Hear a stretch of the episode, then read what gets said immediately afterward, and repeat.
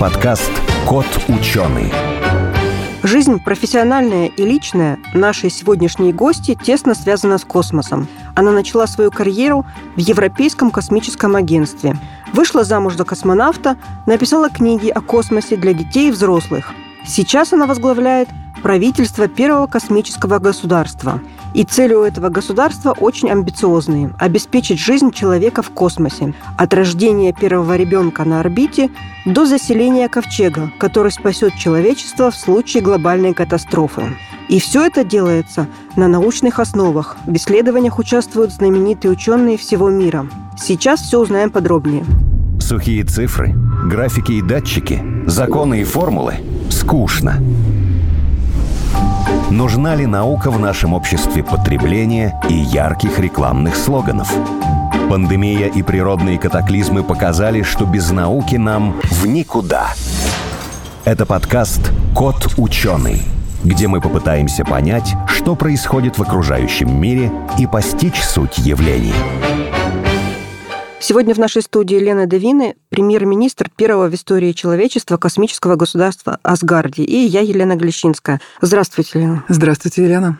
Я начну нашу тему сегодня с Циолковского. Он почти сто лет назад написал о том, что человечество в конце концов будет переселяться в космос, вокруг э, Солнца, летать на другие планеты, на другие звезды, но не оставит Землю, свою колыбель. И сегодня я пригласила вас, потому что концепция государства Асгардии, она чем-то похожа на Циолковского, да, о том, что человечество должно основывать свои колонии, свои города, государства в космосе. Более известная классическая цитата Циолковского, что человечество не останется на Земле навсегда, оно преодолеет притяжение атмосферы и завоюет все пространство вокруг Земли.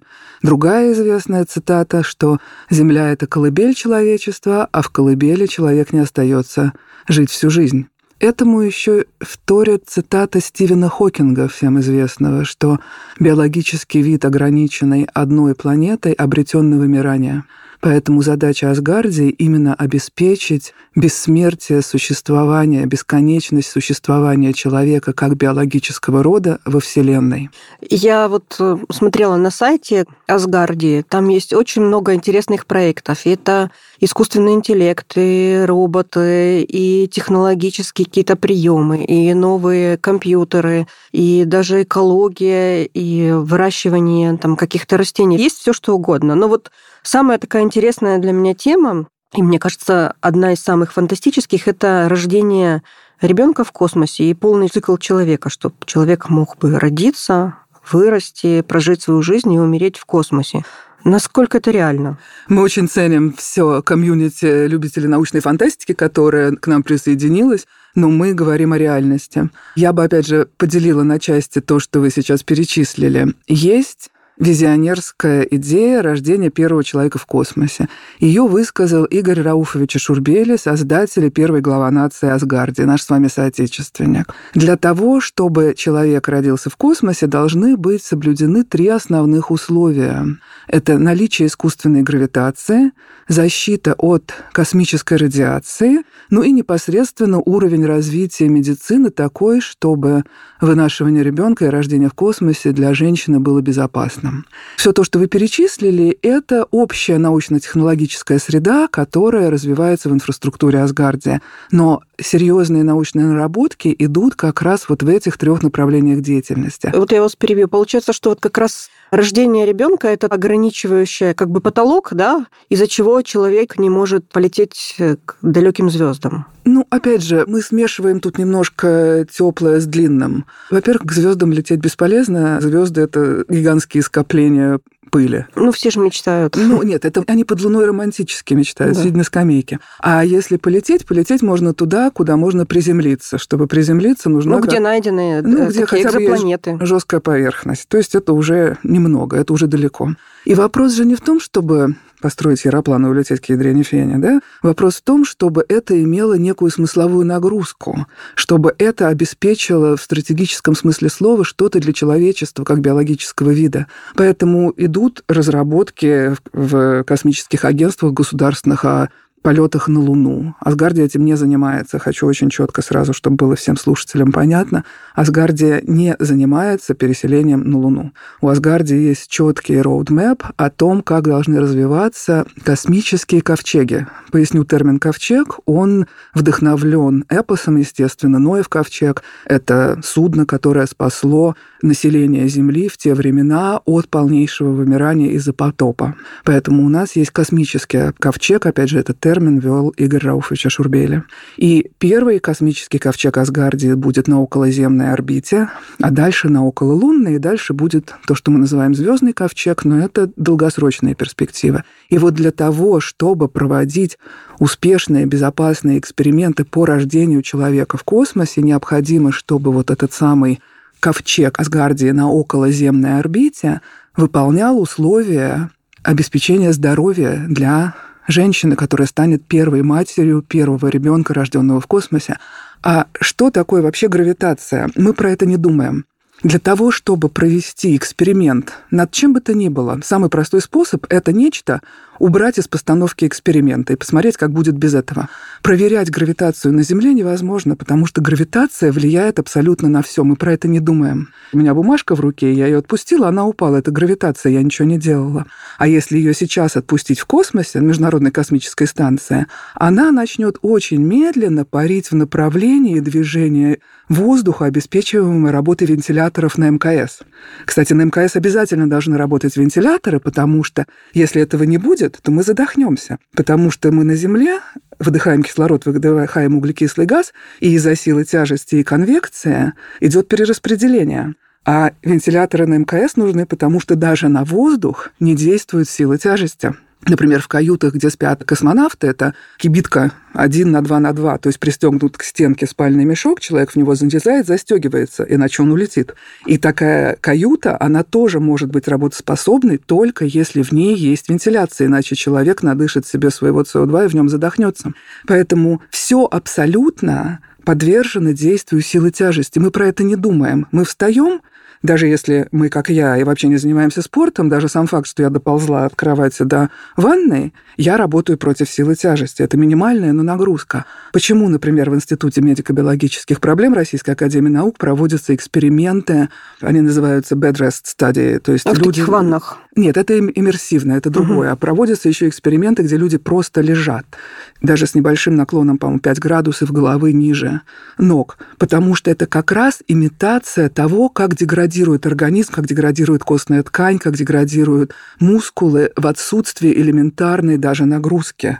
И потом делается денсиметрия кости, и когда на снимке видишь срез ноги условно, да, то размер мышечной ткани и размер жира за 3-4 недели меняется феноменально от того, что человек не спортсмен, обычный человек просто перестал там сходить на работу, купить хлеба, дойти до ванны три раза. Мы просто об этом не думаем, это данность. У нас нет условий, в которых нет силы тяжести. Поэтому огромная часть научной программы, в принципе, в пилотируемой космонавтике, это медико-биологические исследования, то есть исследования того, как отсутствие гравитации влияет на физиологию человека. И это уже делается годами прекрасно делается в разных странах. И как раз искусственная гравитация – это другой ракурс жизни в космосе. Чтобы понять, каково оно без гравитации, научные программы идут. И как раз на космической станции задача такая, чтобы были минимальные помехи. Не случайно это называется на научном языке, а не на нашем популярном, не невесомость, а микрогравитация, потому что любой объект –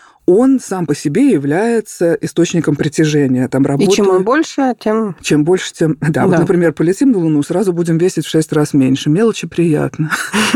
А, вот. Поэтому, соответственно, работающий вентилятор, работающая печь, ведет материаловедческая программа, да, просто передвижение людей, переноска грузов. Люди сами даже являются источниками вот этих помех отсутствию гравитации. Поэтому, например, для некоторых экспериментов на борту МКС специальное требование в процедуре выполнения эксперимента удалить других людей, выключить работающее оборудование. То есть любые помехи микрогравитации уже влияют на частоту эксперимента. То есть таким образом ученые узнают, а как гравитация влияет. Это очень важное знание. Мы же говорим о другом ракурсе, о том, что наличие гравитации необходимо для того, чтобы человек, как мы себя ощущаем, мог функционировать нормально. Ведь человек адаптируется, как мы знаем, тысячелетиями, да, реагируя на внешние условия. Там надбровные дуги меняются, рост меняется, осанка меняется. Но это все сотни и тысячи лет. А мы хотим жить в новой среде, через 20, 30, 40 лет. То есть физиологически человек от этого не изменится при нашей с вами жизни. Даже в следующей жизни ну, это должно пройти хотя бы там 10 поколений. Это очень много лет. Да, 10 поколений – это всего 300 лет. Это тоже mm-hmm. очень мало.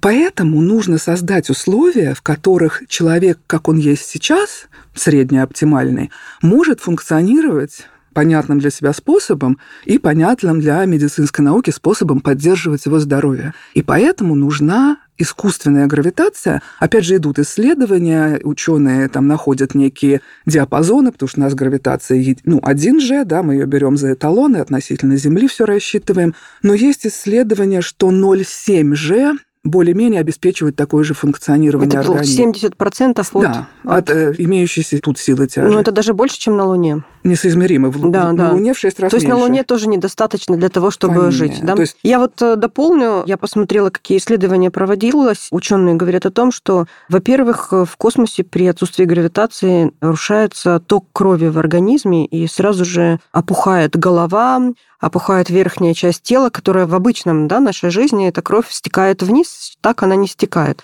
Затем, что еще происходит? Размягчение костей происходит, мышцы, которые даже ответственны за то, что мы не, не знаем, там, за дыхание, да, они тоже хуже работают, и человеку даже трудно дышать будет, когда он прилетит. Межпозвоночные мышцы тоже деградируют, и когда возвращается, человеку тяжело. Поэтому вот сейчас, как говорят, что оптимально не больше года человек может проводить на МКС, на орбите, но максимум там полтора-два года. После этого он становится практически инвалидом из-за того, что отсутствует гравитация, только из-за этого. А то, что касается, вот, допустим, развития там, эмбриона, есть разные точки зрения, потому что, вот, допустим, те же крысы, которые развивался плод в невесомости, да, у них были одни показатели лучше, другие хуже. Но в конце концов эти мышатов пришли к одному и тому же состоянию здоровья. Тех, кто не были в невесомости, тех, кто был в невесомости. Но это только для мышей справедливо, потому что для человека, как говорят, что даже невозможно сделать оплодотворение, потому что сперматозоиды становятся неактивными. Даже проводились такие исследования, вот в 2018 году там в НАСА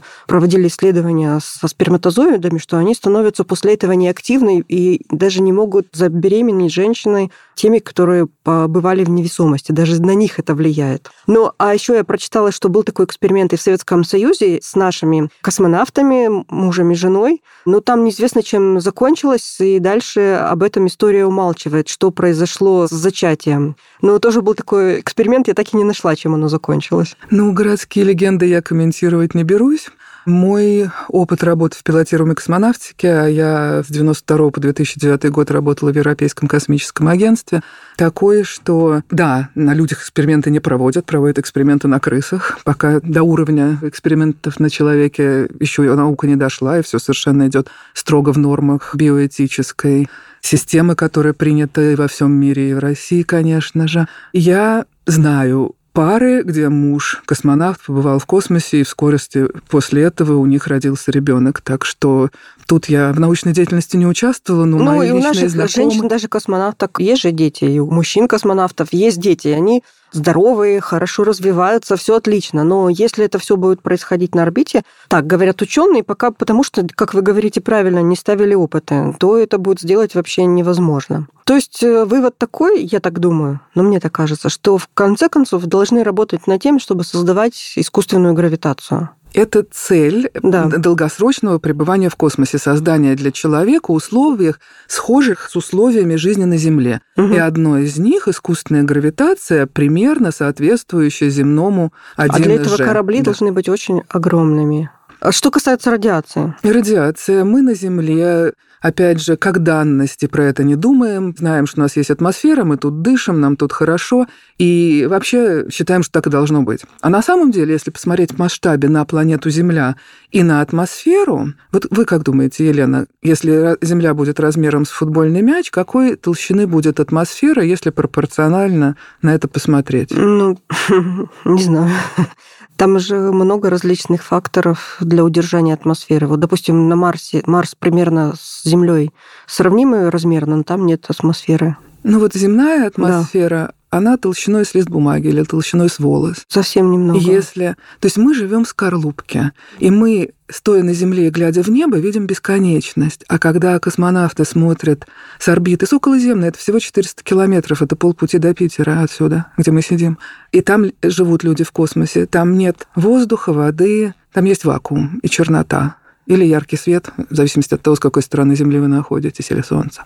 И когда они смотрят, независимо от страны, происхождения, вероисповедания, идеологии, они все говорят одно и то же. Самое сильное впечатление — это хрупкость планеты Земля. Это невидимость границ между странами, Границы существуют только в наших головах и на бумаге, и хрупкость. И поэтому, кстати, Асгардия не различает людей по странам, Асгардия признает контуры континентов, и в Асгардии выстраивается система континентальных представителей именно по тому, как Земля сформировала сама свою жизнь, свою территорию жизни. Да, это очень интересно. Про атмосферу мы говорили. Про атмосферу, которая защищает нас в том числе от радиации. Да, в космосе ее нет. Вот мы говорили с ученым, и он сказал, что расы по-разному приспособлены к устойчивости к радиации. Что вот, допустим, азиаты скорее всего, первыми будут переселенцами там, на Марс, на Луну, потому что они меньше всего на них действует радиация. То есть они могут там быть больше, чем э, европейцы. Ничего про это не знаю, но могу лишь предположить, что речь идет о каких-то единицах процентов, поэтому да, глобально да, для выживания небольшой. человека Я к тому должно, говорю, нужно системное решение. Я говорю, а может быть, действительно, ну вот как бы человеческие расы, их несколько. Человеческий вид, он один, то есть мы все одного вида. Но если немного изменить, подкорректировать человеческую природу, то она может быть и устойчива к радиации, она может быть и устойчива к низкой гравитации. Тем более, что сейчас все говорят о том, чтобы исправлять человека. А как вы себе видите заседание этической международной комиссии, которая Нет, примет это... решение о том, что давайте-ка на людях проведем эксперимент и вот колем в них радиацию. И, ну, выраб... знаете, там и прививку от радиации. Сотни, сотни лет назад неэтично было и кровь переливать. Это тоже считалось неэтичным. Технологии не было. Ну, и когда была технология, это тоже считалось э, неправильным. Может быть, э, действительно, если человек хочет себя немножко улучшить, некоторые же вставляют себе это там зубы, да, зубные протезы, а я захочу себе, допустим, немножко подкорректировать свою систему, чтобы она была немножко устойчивее гравитации. Не могу не, радиации. не могу не подтвердить, не опровергнуть, угу. потому что то, что вы сейчас говорите, э, я не знакома с такими наработками. А я нет, могу... наработок нет, есть вот я... Это я фантазирую школа, сейчас. Школа мысли. Да. Я не могу исключить, что эта школа мысли разовьется, и у нее появятся свои адепты и технологические ресурсы. Мы в этом направлении не думаем, потому что это, наверное, никогда не приходило никому в голову как перспективная задача, потому что все-таки развитие технологий идет в направлении адаптации среды под комфорт человека менять человека под задачи, ну, в нашей ситуации противоречит сути задачи. Мы же хотим создать условия жизни во Вселенной для человека как существующего биологического вида. То, что вы описываете, это, ну, тоже, наверное, интересная задача, но некая совсем другая – адаптировать человека, чтобы он без скафандра сам выходил на космическую орбиту. Ну, не без скафандра, но хотя бы, скорости. чтобы он выдержал на орбите гораздо длительнее время. Или вот э, орбита МКС, она же тоже находится под защитой магнитного поля, которое защищает немного от солнечной радиации. Да, меньше, чем на Земле, но гораздо это лучше, чем в космосе, чем на том же Марсе. Конечно, лучше, чем на Марсе, но, во-первых, модули, из которых созданы МКС, сделаны из материала, который обеспечивает защиту, а во-вторых, после полугодового полета, всего 6 месяцев, люди, возвращающиеся, проходят уйму исследований. И одно из исследований – это их общий уровень радиации, и они показывают после полета фоны предракового состояния по крови, например. Это потом проходит просто в результате следующего года жизни на Земле. Но это все не просто так. Угу. Ваши ученые, которые работают с Асгардией, с проектами Асгардии, в каком направлении нужно двигаться? Как вот это все обеспечить? Ну, это все длительные исследования. Любые исследования, чтобы они были обоснованными, они в первую очередь фундаментальные исследования, которые дают общее представление. Они уже, конечно, проделаны за долгие годы многими университетами в разных странах. А конкретно то, что делает Асгарди, оно непосредственно связано с этими тремя направлениями. И сейчас, вот, например, мы находимся в партнерстве с Институтом медико-биологических проблем. У них идет изоляционный эксперимент «Сириус», и одна из членов экипажа, Виктория Кириченко, она врач, представляющий Асгардию, она резидент Асгарди, и как раз она проводит эксперименты, в том числе связанные с вопросами женского здоровья в условиях космического полета в ее ситуации. Это имитация космического полета, но, в общем, уже поступок геройский. Человек сел в изоляцию на 8 месяцев и там работал. Я знаю, что Институт медико-биологических проблем, у них действительно очень интересные исследования и достаточно серьезные результаты они получают в различных направлениях именно адаптации и нахождения на орбите. Там одна из последних разработок – это препараты, которые позволяют человеку находиться в условиях радиации безопасно даже такие препараты сейчас разрабатываются, вот идет разработка. Это связано с тем, что вот э, есть же бактерии и микроорганизмы, которые живут даже в ядерных реакторах. И наверняка они выработали естественным путем эволюционно такую защиту, которая может защитить их. И они там живут ему хорошо. То есть если у них чего-то там перенять, если у них, допустим, подсмотреть, как это они делают, это можно применить. Ну, конечно, то, что мы сейчас рассказываем, это то, что применимо для микроорганизмов, это не всегда человеку подходит. Есть еще один такой проект, чем занимается Роскосмос, это спутник Бион. Это же вот как раз вот то, да, о чем мы говорим. Там не будет человека, но там будут растения, животные, микроорганизмы, черви, мухи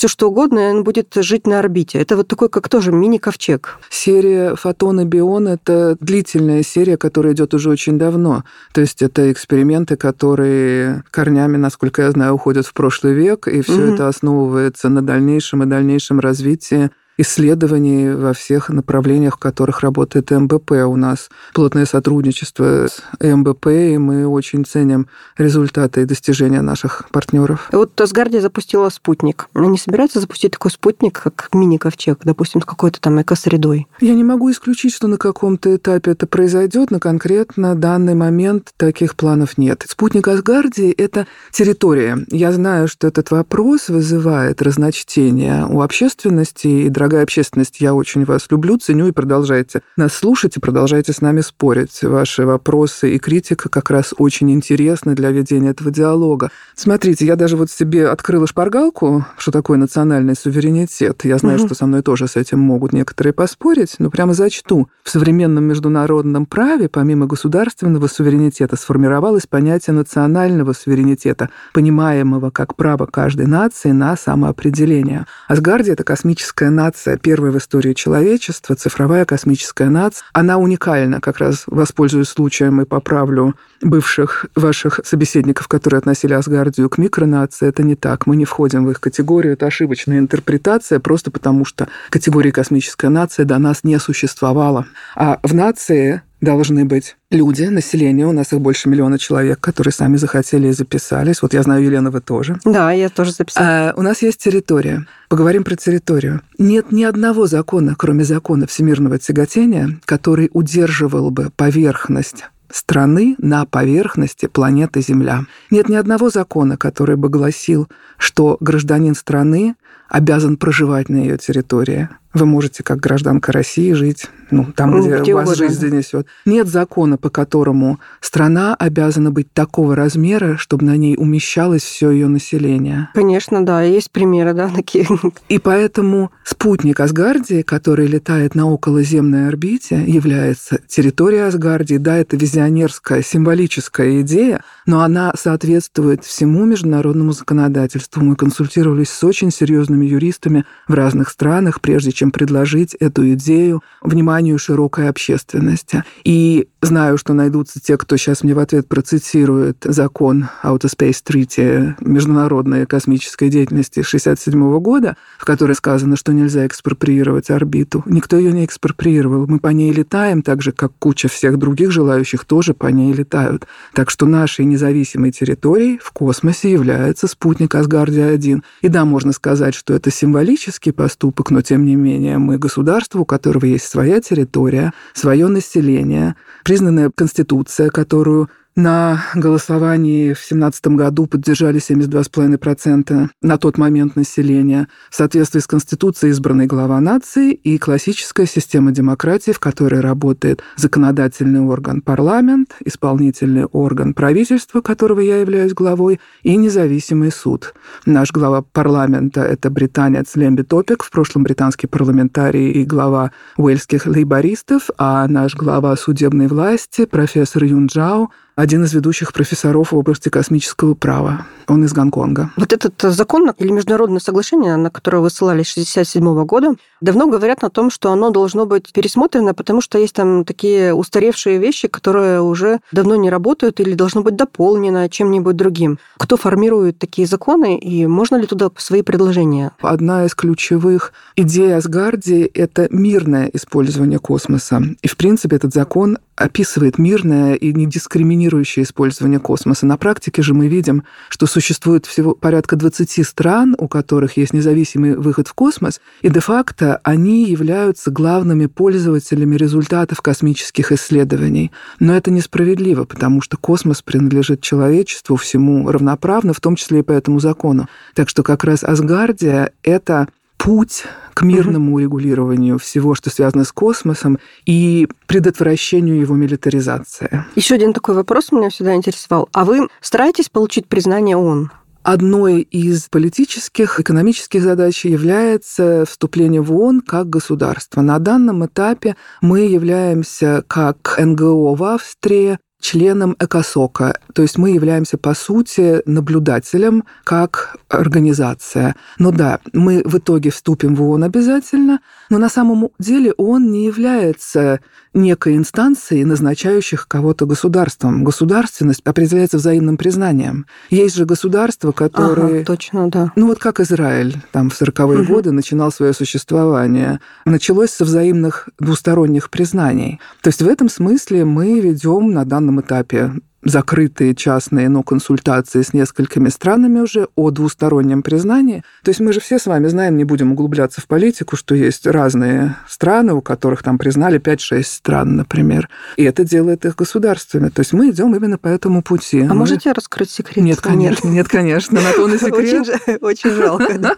Но я думаю, скоро мы и так услышим. Это будет в новостях, естественно, если когда уже будет первое, допустим, первое, второе признание, об этом все заговорят. Вы как премьер-министр, то есть я так понимаю, вы занимаетесь такой хозяйственной деятельностью. Ну, премьер-министр ну, премьер-министр, да, я да. не думала про это в таких категориях. Ну, Исполнительная ну, власть, она занимается... Проектной деятельностью, так да. скажем, во исполнение основных задач, поставленных главой нации в рамках законов, принятых парламентом. На что в основном направлена деятельность правительства? На данный момент, ну, наука в первую очередь. Министр науки, профессор доктор Флорис Ваутс, он бельгиец из Антверпенского угу. университета, профессор, он один из ведущих в мире ученых, который как раз занимается физиологией человека в космосе.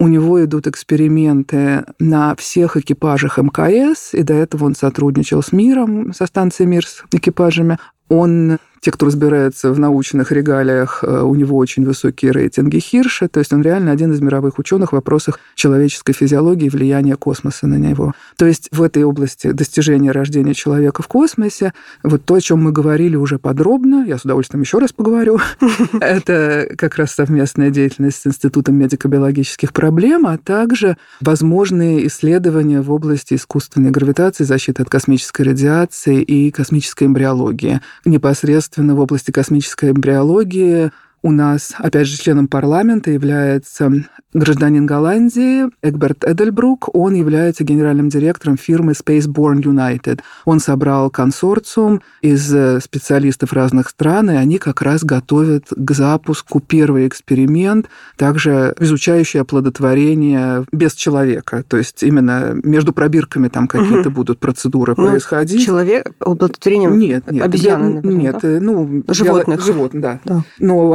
вопросы именно того, как могут вести себя клетки в условиях космического полета, вот Spaceborne United уже этим занимается, и это, как я сказала, член парламента Асгардии, руководитель этой научно-технологической группы, и наш тоже близкий партнер и соратник. Есть еще такой аспект, вот многие говорят о том, что... Это, кстати, и мнение Дмитрия Рогозина, что не обязательно летать на данном этапе в космос человеку, когда там могут делать все роботы, а человек может присутствовать как там аватаром в том же роботе, управлять им. Может быть, э, начать с каких-то аватаров, голограмм, роботов, которые будут управляться, а люди здесь находятся. Обожаю эту тему. Потому что, скажем так, есть матчасть, а есть душа. Когда Колумб отплыл в Америку и приплыл в Индию, зачем это было нужно среднестатистическому пейзанину Испании XV века?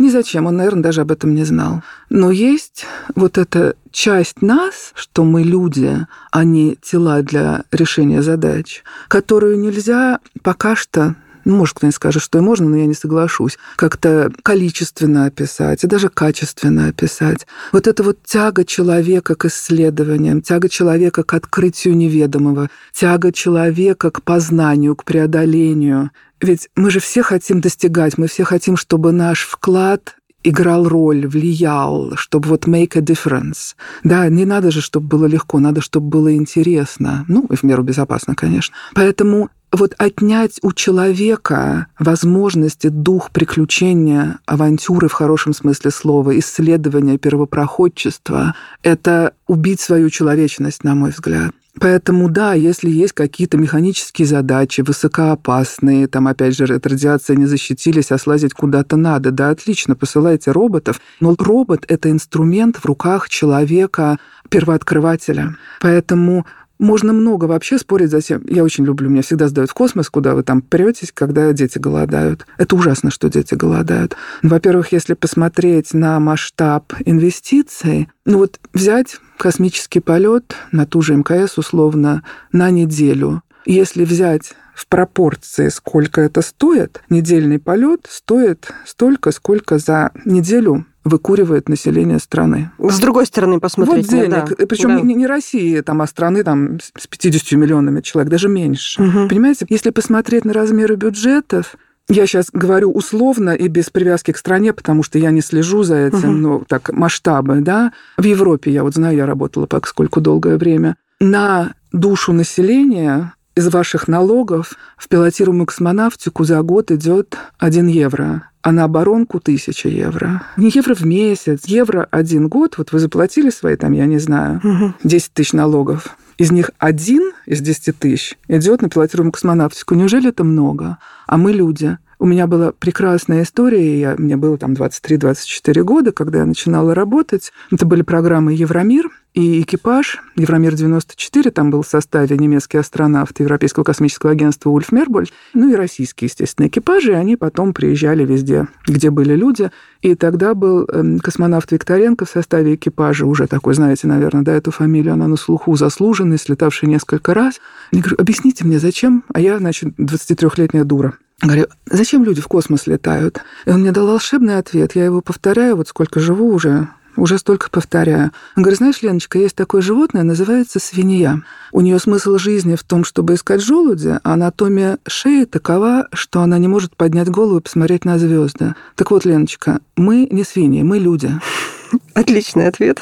Да, я его да. цитирую направо и налево. Один раз даже сказала со сцены в Европейской комиссии, совершенно ни к чему не стремясь, кроме как ответить на вопрос угу. про голод. И очень неудачно, как оказалось, выступила, ничего к тому не имею в виду, потому что после меня выступал какой-то известный политик, который был категорически против пилотируемой космонавтики. Это было много лет назад, уже лет 12 назад. И потом все шушукались, а что она имела в виду. А я ничего не имела в виду, я просто процитировала космонавта историю из личной жизни. Давайте Давайте закончим, сделаем какой-то вывод, что человек будет жить в космосе. О, вывод прекрасный. Все заходим на сайт asgardia.space. Угу. А сейчас все желающие, все, кто заинтересовался нашим рассказом, опять же, я знаю, Елена это сделала, я очень рада приветствовать ее в рядах резидентов Асгарде. Так что вывод такой. Все, кто заинтересовался и хочет дальше участвовать в нашей жизни, политической, научной, экономической, мы говорили только про науку, а еще Асгардия строит свою независимую экономику, заходим и регистрируемся, и становимся резидентами, и получаем, кстати, очень красивую идентификационную карту личности резидента Асгардии. И летим в космос? Эм, не в ближайшие пару лет. Никого не хочу вводить в заблуждение. Угу. Готовимся к полету в космос ради сохранения человечества как биологического вида. И объединяемся в нацию. Это впервые в мировой истории нация. Это не потому, к какому этносу вы относитесь, у каких родителей, на какой территории вы родились, какой язык стал вашим родным. Это нация, в которой объединились люди, которые разделяют ценности и цели. Приходите в ряды единомышленников. Спасибо большое. Напомню, в нашей студии была Лена Давинны, премьер-министр космического государства Асгардии, первая в истории человечества. Спасибо большое. И вам спасибо.